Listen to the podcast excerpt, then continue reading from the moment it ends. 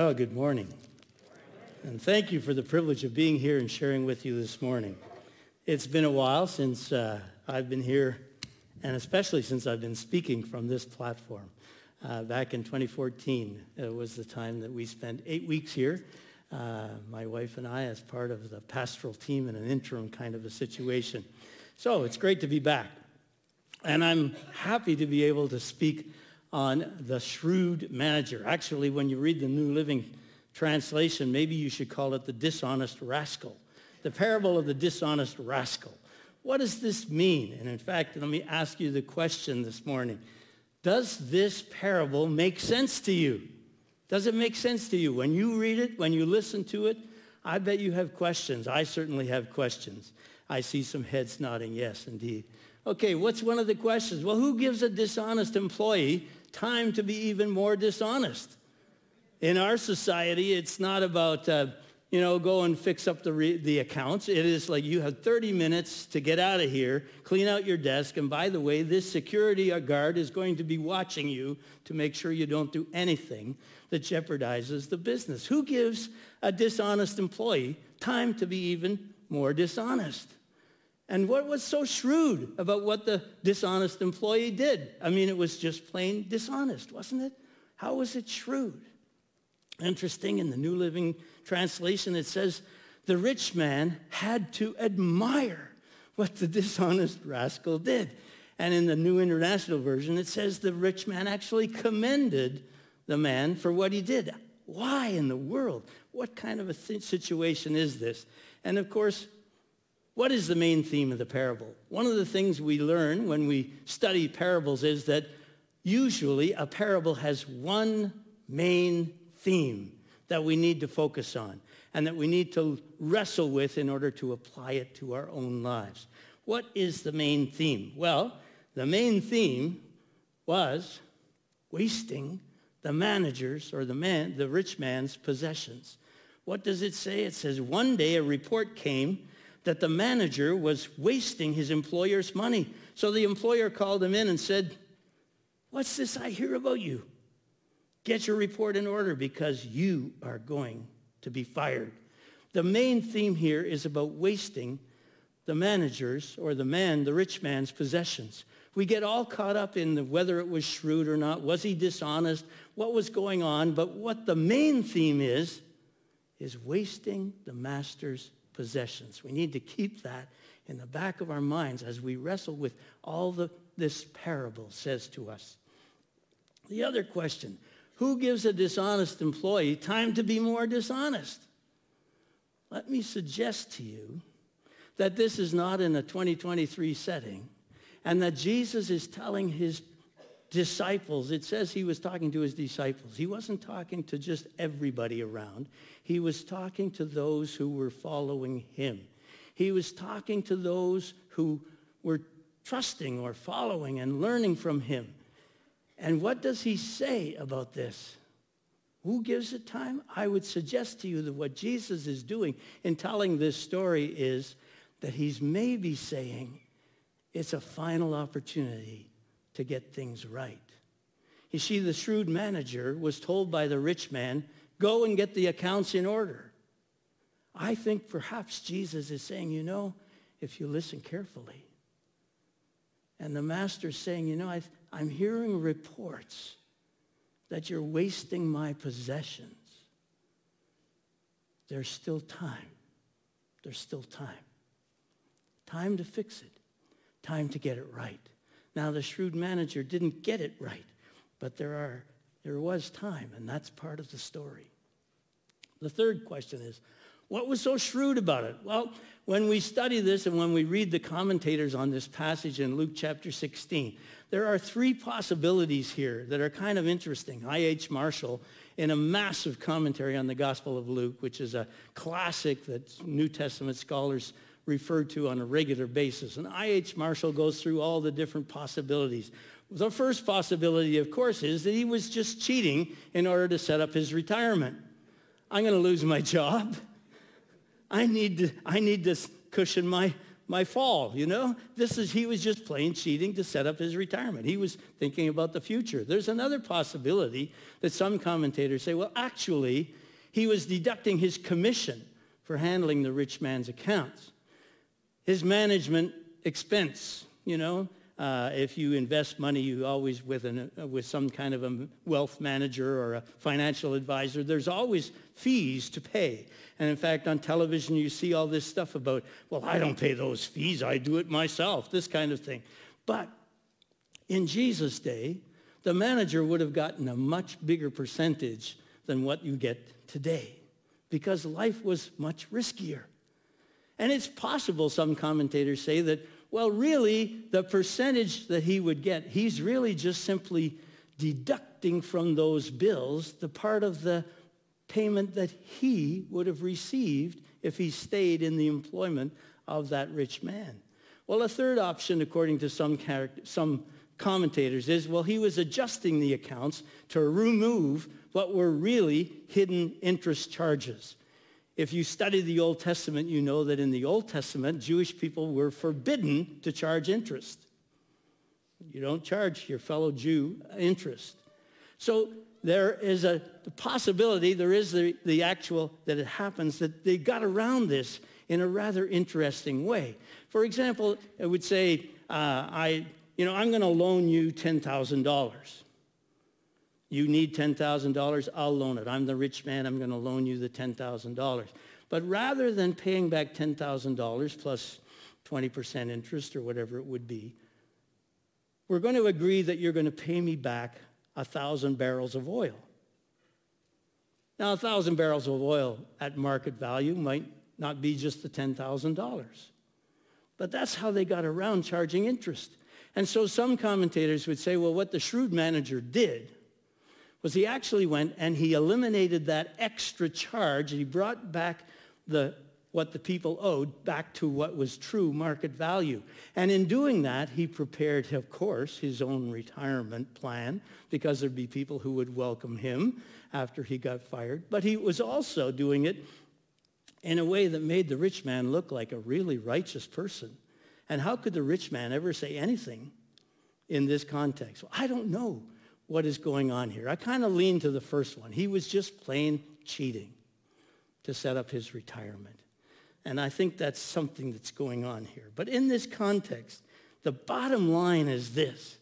He was using his position of trust to take care of himself and his own future. Listen to what he says as it was read for us by Vino, which I think is, I had to tell Vino this morning, I think it's kind of ironic that we had an accountant reading the story about a shrewd accountant. so here's what the manager said. The manager thought to himself, now what? My boss has fired me and I, I don't have the strength to dig ditches and I'm too proud to beg. Ah! And in fact, the people who translate the New Testament, they say the language here that is used as Jesus tells the story is like, I got it. I know what I'm going to do. I know how to ensure that I'll have plenty of friends when I'm fired. So it's like, wow, I've got to, I know exactly what I'm going to do. But James Ryle, as he talks about this parable, he says it gives us life's three options. What are life's three options? We see it in the manager's words right here. The first option is this. You can be a digger. He says, I'm, I'm too old to dig to dig ditches. I don't have the strength. I'm too old to be dig, digging ditches. The second option is you can be a beggar. I'm too proud to beg, he said. So I know what I'm going to do. I'm going to be a manager. A digger, a beggar, a manager. Now, James Ryle, Pastor James Ryle, he kind of expands on this a little bit, a little, moves a little bit out of what the parable actually talks about in some senses because the man, the manager said, I'm too old to dig ditches. I'm, I do not have the energy to dig ditches. But Ryle says, here's three options in life. And really, there's only these three options. You can be a digger, a beggar, or a manager. A digger is always working. A digger has the mindset Nobody's going to do it if I don't do it. I am not going to rely on anybody else. I am going to do it myself. I'm not going to trust in other people and so on. I'm going to do it. And the digger always has the idea that if I just work harder and sweat more, I will be successful. If I'm not successful now, I just have to work harder. Longer hours, another job. I just have to keep working harder, harder, harder because nobody is going to help me. It all depends on me. And the digger is somebody who just keeps digging all the time. The beggar, on the other hand, always sees themselves as a victim. If only I hadn't been born in this family. If only I hadn't been born in this country. Some of you have experienced that. Get out of this country, get to Canada, get where life is a little better and so on. If only I hadn't had these disadvantages. If only my boss wasn't the brutal boss that he is or she is. If only my friends hadn't abandoned me and betrayed me. Maybe it's if only my spouse hadn't betrayed me. If only my parent or my relative hadn't abused me, then I would be able to be successful. And the beggar looks at themselves as a victim. Circumstances are too great. I can't get through. I can't be successful. The manager, well, the manager recognizes that he or she is not the owner. And that's one of the key things about this parable. It's that the man decides to be a manager, but he is a manager for his own purposes rather than for God's purposes or for the rich man's purposes. And as Jesus tells this story, I love the way James Ryle puts it because it's so helpful, you know, when, they're, when we can look at Scripture and we can have something that sticks in our head. life's three options. What are life's three options? Digger, beggar, manager. A digger, a beggar, a manager. And then Jesus takes this context and he gives in this context what I would call four rules for manage, four biblical rules for managing money. I don't know if it comes, yes, biblical money management. Four rules for managing money. Because remember, Jesus is talking to his disciples. He's talking to people who are his followers, who've listened to him and who want to follow him and understand what he's about. And he says here, and he makes the application as he talks about the parable. And some of those parables, you know, you see the parable of the farmer who sows the seed, and Jesus explains it to his disciples later. In other parables, the disciples ask, what about this one? And he explains it. In this parable, he applies it right away. And one of the first things he says, and this is the first rule for biblical money management, it is this. Use worldly resources to gain friends for eternity. Jesus says in verse, it's verse 9, here's the lesson. Here's the lesson. Use your worldly resources to benefit others and make friends. And then, when your possessions are gone, they will welcome you to an eternal home. Now, whether it's worldly resources or worldly wealth, the words that Jesus uses here and that are written down in the Gospel of Luke imply something more than just money. It's whatever resources you have. Maybe it's your talent. Maybe it's your ability. Maybe uh, other things, but it's worldly, worldly resources, what the world counts as important and powerful and, and valuable. And Jesus says, here's, here's the thing. The shrewd manager, he used what he had available to take care of himself. And he did it so that when he was fired, he would have friends who would welcome them into their homes. But Jesus adds another dimension to this story. It's not about this world. He said, use what you have in this world to gain friends for yourself so that in eternity you will be welcomed. Later on in the service, we're going to sing, Thank You for Giving to the Lord, because that's what this is about. Jesus is saying, use the worldly wealth that you have, use the resources you have, so that others will be influenced for eternity. So that when you get to eternity, there will be people there saying, because you gave to the International Justice Mission, I was taken out of bondage. I was taken out of my situation and I was put in a place where I could get to know Jesus. Because you gave for that international work of the Christian and Missionary Alliance, somebody came to my country and to my village and told me about the love of God and about Jesus. And because you used your worldly resources to influence that situation, I came to faith. And I am here as part of God's family. And I think none of us knows how many hundreds or thousands perhaps of people will be saying, because you gave, because you took a sandwich down to Toronto Alliance Church and helped some help me who was on the street, because you did that, I got to hear about Jesus. And Jesus is saying, here's the first rule of biblical money management. Use your worldly resources to gain friends for eternity so that you'll be welcomed when you arrive in my place, in my home. Now, this doesn't mean that you have to give away everything you have, but that you should use what God has given you to bless others. This is about being a manager, not an owner. And one of the messages here is that Jesus says, you know, you are managers, and I'm going to get to that in a minute. But Jesus is saying it's my resources. That's part of this whole thing of what are the biblical rules of money management. The first one, use worldly resources to gain friends for eternity. The second one is start with what you have. Jesus says if you're faithful in little things, you will be faithful in large ones. But if you're dishonest in little things, you won't be honest with the greater responsibilities. You know, I started with my allowance when I was about 10 years old. That's a long time ago. I'll be 77 in a couple of weeks' time. So that's many years ago. And I had a $1 a week allowance. At that time, that was pretty significant, a dollar a week.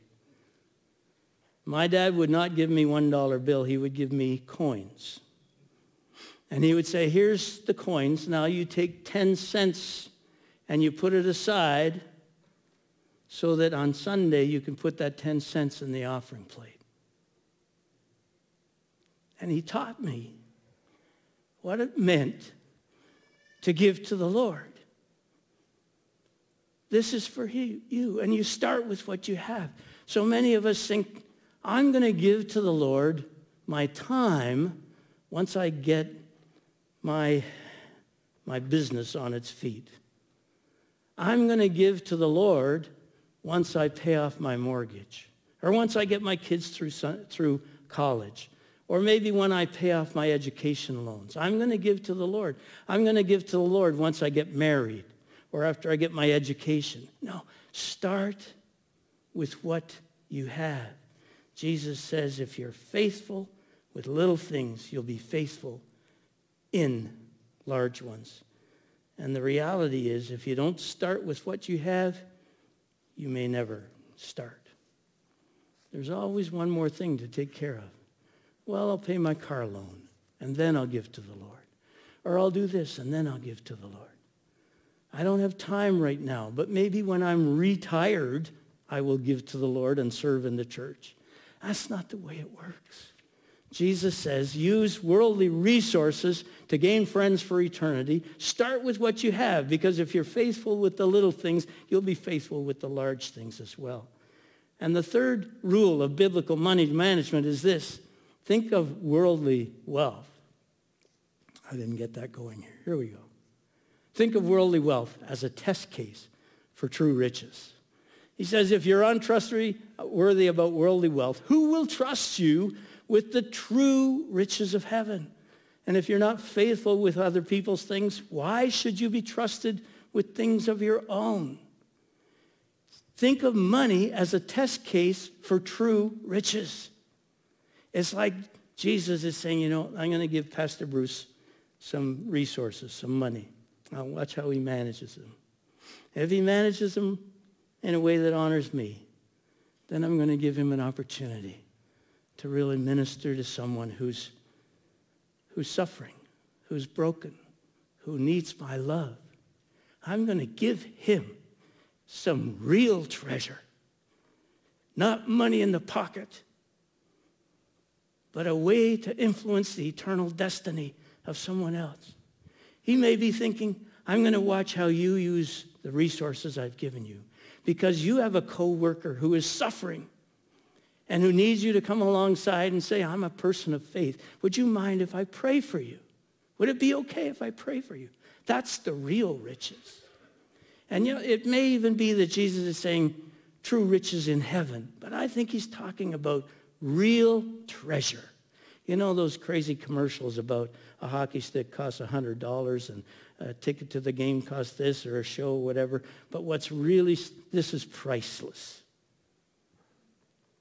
When God gives you the opportunity to touch someone's life with the love of Christ and to share how Jesus has changed your life, that's priceless. That's real treasure. And Jesus says, think of worldly wealth as a test case for true riches. I'm giving you a little bit. It's like a parent giving their child, actually after I had that allowance of $1 a week, by the time I was about 12 years old, my dad gave me an allowance of $10 a week. But there was a, there was a catch. $10 a week and you buy your own clothes. I had to plan how I was going to spend that money, how I was going to, what clothes I was going to buy. I couldn't spend it all on one fancy pair of sneakers. Not that there were any fancy pairs of sneakers in those days. But I couldn't spend it all on a leather jacket or what. I had to plan. But Jesus is really saying here, think of worldly resources. Think of worldly as a test case for what's true riches. Who's going to trust you with what's really valuable if you're not faithful with that little thing that he gives you? So we think of worldly wealth as a true case, as a test case for true riches. Maybe it's, well, I'll go on. Because in this case, in the test case for true riches, we do get the question of how do we look at wealth? How do we look at money in our lives? And James Ryle, the one who says this is about a digger, a beggar, or a manager, uh, he's, uh, he used the old King James version. Digger, beggar, steward. But uh, whatever it is. He also says in this context, he said, challenges you, do you have a spirit of poverty? Do you know what a spirit of poverty is? A spirit of poverty is being afraid I won't have enough to take care of what I need and what I want. And so I hang on to everything I have. And you can be a millionaire and have a spirit of poverty. I'm afraid I won't have enough. I have to hang on to it. And in the church, Jesus, the way you break a spirit of poverty, how do you break a spirit of poverty? You open up your hand and you give. Jesus says, think of money as a test case, a test case for true riches. Don't have a spirit of poverty. Choose to follow me. I love the song that we sang earlier in Keisha. I choose the Jesus way. I choose the Jesus way. I'm taking a risk. I'm following Jesus, but I'm choosing the Jesus way. That's my stand of faith. The people around me think I'm nuts to follow this book and believe what this book says. But I'm choosing this. I'm staking my eternal destiny on this. And I want to experience true riches. And so Jesus closes it off as he talks to his disciples and he says this, remember, there's no place for two top priorities in life. There's no such thing as a top priority number one and top priority number two. There's only one top priority. You can't serve two masters. Either you'll love the one and hate the other, you'll be devoted to the one, despise the other. You cannot serve God and money. And actually, the translation there would be uh, mammon, which is worldly wealth again. Mammon. There's no place for two top priorities in life. We have to make a decision. With money and worldly wealth, either it rules us or we rule it. Doesn't mean you can't have it. Doesn't mean you can't enjoy it. But either it rules us or we rule it. And the spirit of poverty is when, the, when it takes charge of us instead of we take charge of it. So let me say, these rules change everything. A lot of us think about giving to God uh, the way we think about paying taxes to the government. No, seriously. We earn our money, and the government says you need to pay X percentage to us. And we think, okay, how can I work this out so that I pay as little as possible to the government? And I keep as much as possible for myself. And that's not a bad thing. I mean, it's okay. But reality, if the government were standing here, if there was someone who personified the government, they might say, you know, we either create or maintain the conditions under which you enjoy your amazing standard of living. So you owe us. And sometimes we treat God that way. God has blessed me, so I owe him.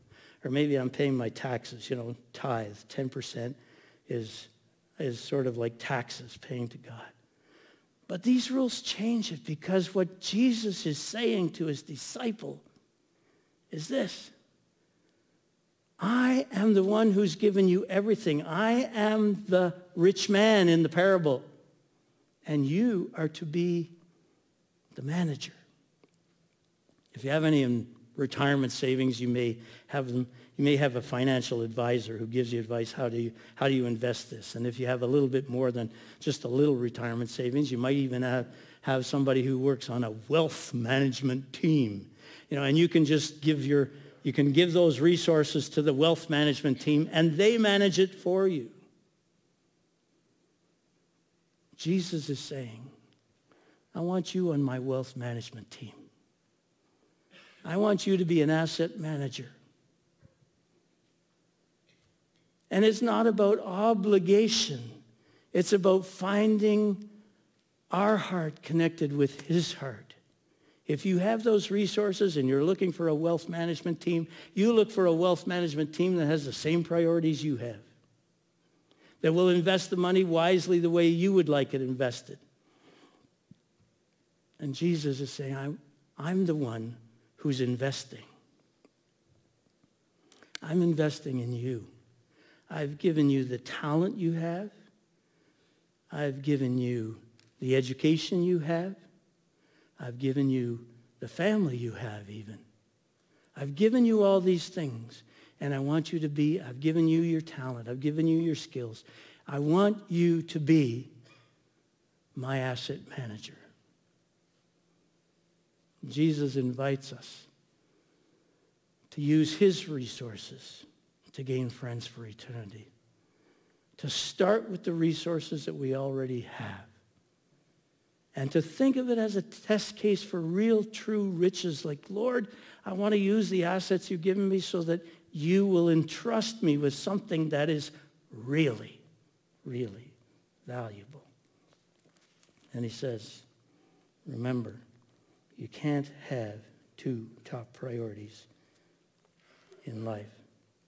Some of us come up with all kinds of reasons why we can't follow Jesus and do what he wants, do what he's suggesting here right now. But I challenge you, listen to him. In a moment or two, we're going to celebrate communion. And although we can't sit around the same table, can you imagine sitting at the table with Jesus as he sat there with his disciples? And sitting at the table and having Jesus look across the table at you and say, what is this I'm hearing about you?